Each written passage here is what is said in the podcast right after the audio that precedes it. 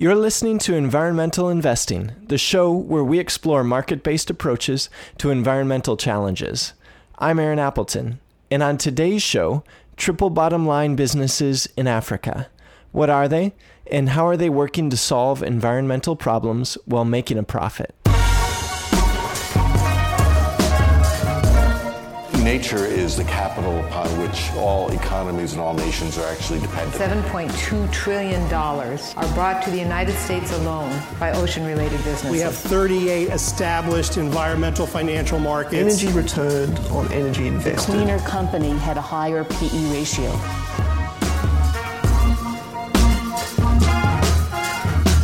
On this episode, we have Angelica Towne, Boris Bulayev, and Samuel Amporo joining us from my living room in Brooklyn, New York. Cheers. Boris and Angelica are co founders of the organization Educate, which is a high growth social enterprise that works with governments and currently over 20,000 students to transform education in Africa. They prepare graduates through entrepreneurial training to start businesses. Through this work, Boris and Angelica were co recipients of the Forbes Top 30 Under 30 Social Entrepreneurs Award in both 2012 and 2013. Samuel Amporo is also joining us today on a brief trip through New York City. Samuel is a foreign relations officer with the Namibian government and has held postings in several countries throughout Europe and Africa. Through this role, he focuses on liaising between the government and various UN agencies and many other international organizations. Samuel would also like to expressly state that any views he shares on this episode are his personal opinions and do not reflect the official stance of the Namibian government. Thank you very much for joining us today. Thanks. Thanks for having us. Glad to be here. Thank you for having us to start things off, I'd love for you to give us a brief overview of the work that you're currently involved in. So, Angelica, why don't you begin? Okay, this is Angelica, and I work for Educate as the global director. And I've been doing it for the last seven years. And most of that time, I was based out of our Uganda office. And for the last two years, I've been living in New York. All right, how about over to Boris? This is Boris. I am the uh, executive director of Educate. Uh, I've been doing work on Educate full time for six years, and we work to transform education in Africa to teach youth to solve poverty for themselves and their communities. So, trying to change education, particularly high school ed- education, to be really practical or relevant so that it can directly help young people start businesses, take leadership initiative, and improve their livelihoods. All right, and then how about with Samuel? Oh, thank you. I'm Samuel, government official in Namibia for the last seven years in different roles, project management, development planning, and amongst others. Thank you. Very good to have you guys here today. Now, I'm really curious to hear about each of your backgrounds. Like, how did you first get interested in the work you're doing, and what led you to where you are now? I have always been interested in education. Actually, I was meeting with a potential partner, and he just looked at me and said, "You grew up poor, didn't you?" And I was like, "What?" And he was like, "You grew up poor, and education got you out of it." And I was like, "Yeah, actually, that's a really good summary of my experience." So for a long time, I've really believed in the power of education to change lives and to definitely make an impact on communities. So I started working with Educate right out of college.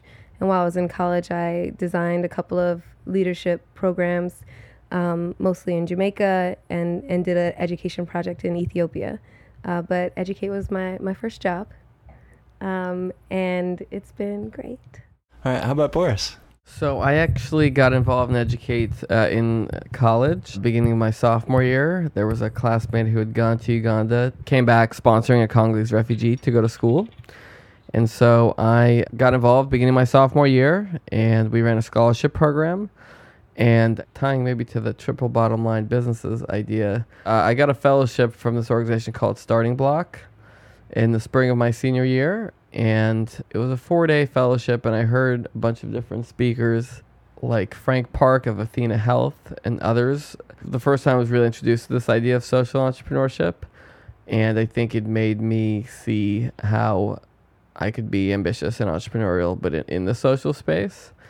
And kind of opened up my eyes and went to Uganda summer after we graduated in 2007 to chart our course for what we're doing now. Um, I've been doing it for eight years since. All right. And Samuel? Actually, my first job was as a traffic cop. So I did that for two years, and then there was a vacancy in government, in one of the departments in government, and I joined that. And at that institution, I got to work a lot with the UN and with the UN funded projects in Namibia, and that kind of got me a lot interested in what I'm currently doing now. And since then, I've been doing the same thing. Now that you mentioned social businesses, can you explain what that is and also this concept of a triple bottom line, what that is? So, the triple bottom line is people, profit, and planet. And the idea is that you want to start an enterprise that has an impact on all three. So, an impact on people. Um, maybe that's something where you're creating jobs or you're impacting a group that's generally forgotten or ignored. And then there's profit. So you have some form of renewing your resources or money. Um, and we always emphasize, you know, being creative about that. It doesn't necessarily need to be strictly business per se. And then the last thing is the planet. All of the students have an orientation to what it means to impact the environment, um, whether that be using reusable uh, materials, recycling, thinking about the impact of their business just on the environment itself. So that's kind of the triple bottom line. And social businesses, specifically as a category of social entrepreneurship, are businesses that are trying to bring a business solution to a societal problem. So, a good example of that could be an approach that looks at joblessness and wants to sustainably impact joblessness by creating uh, maybe agro businesses in a rural community. So, there's a very clear impact that it wants to have on the people, the youth that would then have jobs because of this agriculture project and because of that business. Of course, it's earning an income, and that's the kind of profit. And then the planet, some social businesses explicitly impact that, and, and some don't. But one way that it could is if it was taking, you know, organic farming or something where it was looking at making sure that the farming practices were supporting the environment. And Boris, I'd love for you to explain how, how does Educate incorporate this concept of triple bottom line into the work that you do in Africa?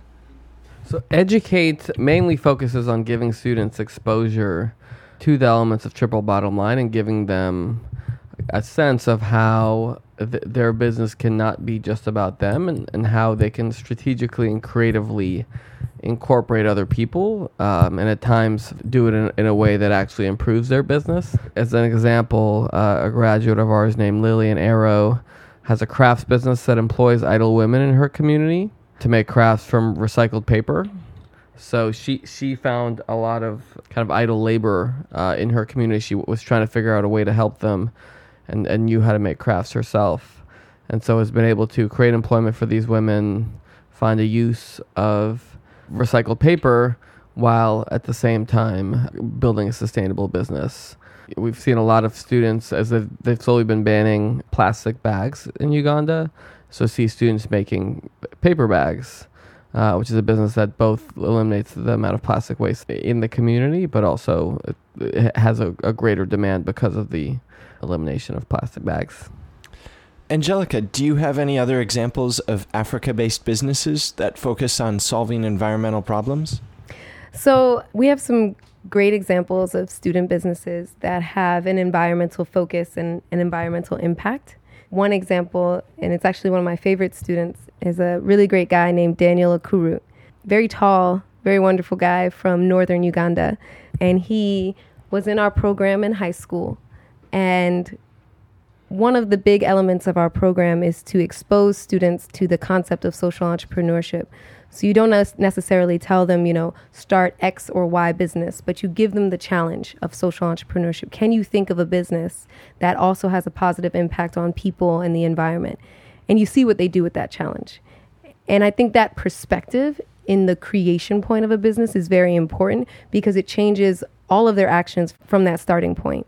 So for Daniel, once he had that challenge, it was no longer just about, you know, what am I going to do after school? It was, what am I going to do after school that has a meaning, that has an impact? So one of the things that he did on his own We didn't teach him this. He just went and uh, researched how to make local stoves. And he also researched how to make charcoal briquettes. The idea is that you use some sort of other form of waste to then make charcoal instead of chopping down trees. And the great process that he went through was identifying what product could have a positive environmental impact, what was the process of it helping the environment, what was it taking away or not doing, and how he could then expand from there to make more businesses and different products that could uh, help the environment and his community. Um, Samuel, I'm curious to hear uh, the Southern Africa perspective. Have you seen any environmental businesses in that region that you've been really inspired by? You think that they're doing a good job in solving a particular environmental problem? Yeah, in my first job at National Planning, I, I was working with the Small Grants Program of the UNDP. And under that, we specifically were funding these kind of projects. We had a, a very successful project that is still ongoing on biofuel stoves.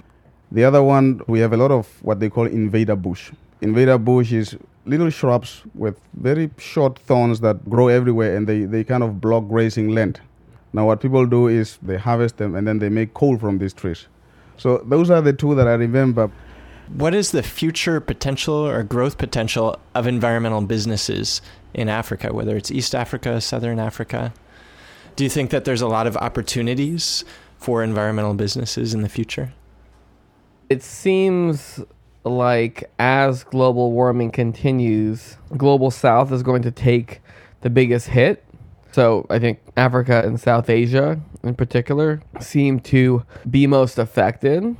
And so, with that, it seems to create a natural demand for businesses that address those challenges, whether it's companies that are trying to prevent flooding or irrigation, to the numerous other issues that will arise as global warming increases and sea levels rise. That combined with the fact that population, at least based on current trends, is expected to quadruple by the end of the century, would seem to uh, provide a ton of market opportunity around renewable f- fuel sources, around water, sanitation, around conservation. These trends are all fairly I think if you put them all together, they paint a fairly clear picture. And so it seems like the market for environmental businesses will only escalate. And from Samuel, on the Southern Africa and Namibia perspective, do you think that there is a lot of potential for environmental businesses in that region in the future? I would say locally there's not much enthusiasm about it. But at national level, as a government, we are also going with the trends. For example, now we have passed a policy where most all of the new government buildings will be based on solar energy. So that is one area now that is growing in Namibia. We are busy constructing now a 250 megawatt solar plant as well. So it is a direction that is moving. So there is potential, but again, it is still a concept that needs to be owned by the locals. Angelica, did you want to add on a bit more to what Samuel was saying? I think the best locally led environmental business that I've seen has really been centered around local ownership of the community itself, but also of closing a loop that is a clear and present need to people. So, a great example of this is in northern Uganda, there was a, a lack of electricity. You can think about so many solutions that could bring electricity to this rural village. And one of those solutions might be solar. One of those solutions might be having it be electrified by a grid. And when it comes to the environmental business proposition, I think the most important thing is that it's actually a better solution. And so, what this entrepreneur did was he looked at the resources available in that community, and one of those things was a rice growing community. And so, there was a ready resource of rice husks. And so, taking that agriculture waste, putting it through a very expensive uh, machine, it comes out as actually powering the machine itself through the energy coming from burning the rice husk, and then it also electrified the nearby football field and the nearby school. In the beginning, people were like, You're crazy. What are you doing with our rice? Why are you taking the waste? You're a lunatic. We don't buy into this idea of environmentalism for environmentalism's sake. But when they could see that they didn't have to wait for the government to set up wires in a grid, they didn't have to invest in a huge swath of land that would go to solar panels enough to power that same stretch of the community that's when I bought into this idea that, wow, this is a great solution where we can reuse our resources. And it demonstrated the power, I think, of environmental businesses to close a loop for a community. Everything could stay there except for the, the machine, of course. And then they also invested in locals being able to run those machines. And so environmental businesses really need that international perspective and, and technology to survive, and then a lot of local ownership, education, and integration within the community itself. I know that each of you have had extensive experience traveling outside of Uganda, the US, Namibia, and I'm curious, based on these international experiences, what markets or geographical regions do you think hold some of the most promising opportunities for environmental investing, say over the next 10 years? I'm biased, but I definitely think Africa as a region. In many ways, Africa is a huge, huge resource and a huge hotbed of people and investment and progress um, that can be capitalized on and invested in. What are your thoughts, Samuel? I would say it's definitely Africa. And for example, in Namibia now, we are also busy doing feasibility on desalination because we are a very arid country, for example, but we have a coastline. We have two perennial rivers that we use for hydroelectricity solar energy, like I said earlier, we have a lot of vegetation as well. There is definitely a lot of potential on that. When it comes to forest, it's the whole of Africa. I mean, even on water, it's the whole of Africa. So yeah, I'm I'm, I'm biased on this. So I would say Africa. Now, thinking about your each of your unique experiences in the public, the private, and nonprofit sectors, I'd love to hear about your perspective on what you think should be the role of governments versus the role of markets versus the role of civil society in solving environmental problems. I think uh, if you believe in capitalism as the creator of the most good and markets as the creator of the most good, and if you're nuanced enough to understand tragedy of the commons, which is the idea that when we all have a park that's public, we will all leave our garbage in that park. I think you can kind of see the power of government and capitalism together because of government's ability to create markets under which capitalism can really thrive to solve social problems. So, as an example, and I don't know too much about carbon markets, but this ability to better regulate carbon, and I think outside of carbon markets, government's ability to tax things that lead to more negative externalities for the public is incredibly powerful and is often not used enough because I think the power of the market is incredible to solve a problem. But the government is the only one that can see the whole system and can set the constraints around how that problem is solved and which problem is solved after all that, I think that the, the, social sector, I think there will always be problems that even within with, within government defined constraints that won't won't be solved. Um, and I think the social sector does an amazing job addressing those market failures when they do happen. All right, switching gears a bit, I have a question that one or all of you can answer if you so desire. And it is Can you think of a specific book, article, or film that has most inspired you to pursue the path that you're on now? You know, I have trouble remembering exactly what I read earlier on. I was reading uh, a, a book by the Dalai Lama recently, and it talked about this idea of thinking about service very pragmatically, looking at it. Well, over here, if you can help one person, over there, if you can help ten people, then you should very logically help ten people. And I think this idea of kind of the power of your own ability and thinking very pragmatically about the, the way to leverage that has really resonated with me personally and my own values. Also, and, and, I'm slightly embarrassed to say this, but right as I was quitting my first job, I read uh, A Four Hour Work Week by Tim Ferriss. There was one concept that really resonated with me around semi retirement and the idea that you should live life now as though you were in retirement, kind of not delaying what you want to do with your life and doing it right away. All right. And what about you, Angelica? Uh, for me, the book that resonates the most is Pedagogy of the Oppressed by Paulo Freire. And I think it has influenced the way I think about education as a tool. I think one of the biggest insights I had as a person leaving the US and going off into the world was uh, understanding that there's a promise behind education that it's going to be a pathway out of poverty, that it's going to be this great social equalizer. And I think we hear similar promises when it comes to entrepreneurship or business. And what it reminded me of was that a lot of these promises are broken. That if you actually peel back and look at the people on the ground who are receiving this education or being involved in these businesses or engaging in this, you find a totally different story.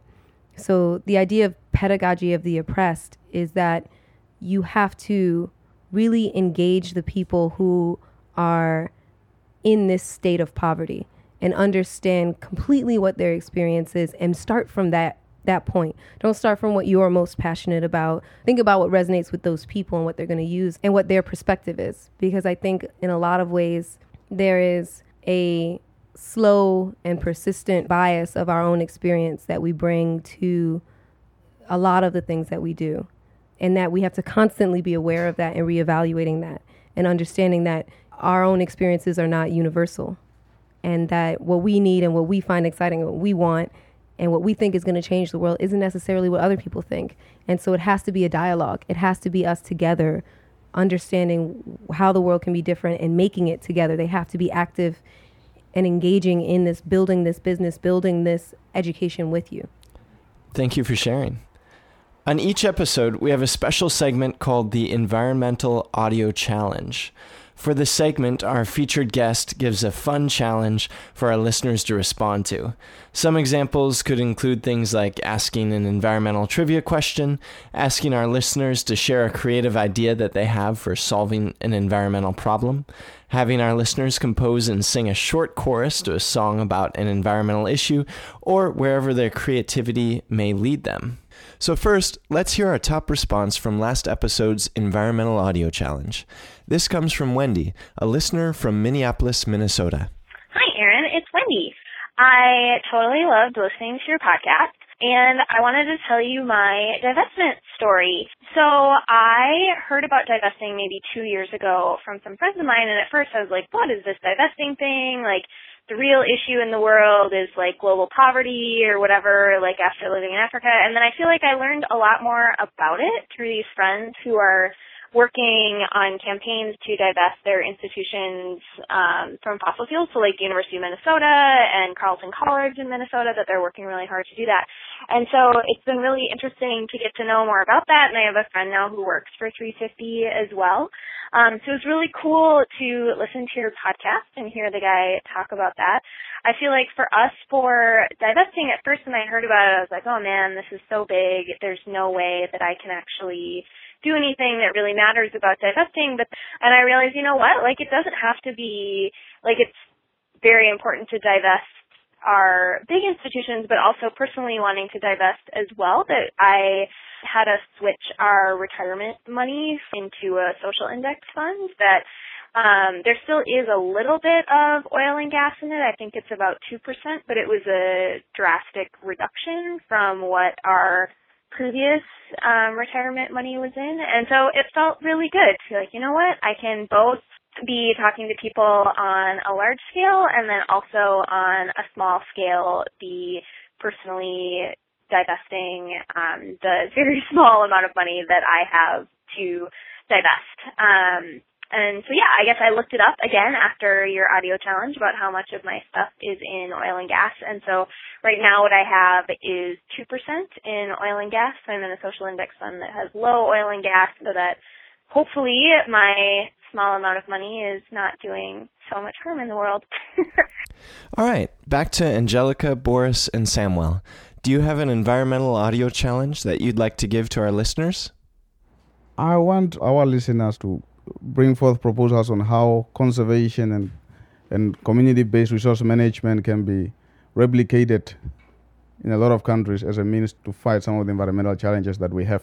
In some areas, for example, we have managed to increase the populations of animals that were decreasing, like the rhino, the cheetah. What proposals would the listeners have on whether this is a possibility that can be replicated in other areas, for example?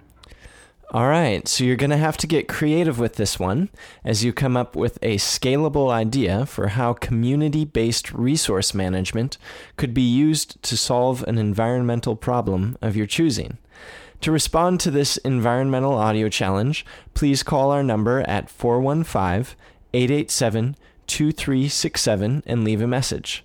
Our top responses will air on the next episode, so stay tuned. All right. Well, thank you very much, Angelica, Boris, and Samuel, for joining us. It has been a pleasure and very, very enlightening to hear about the perspective from all across the continent of Africa. Thank, you, Aaron. See you next time. that was awesome. That was like a barbershop for that.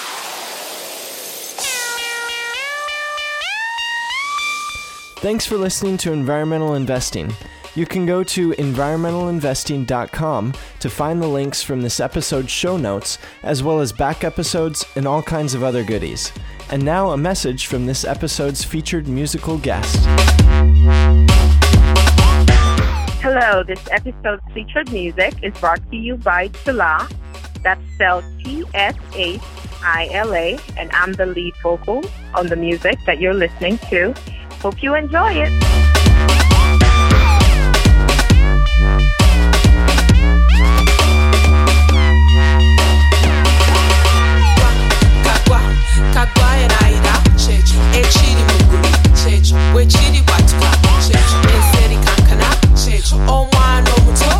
I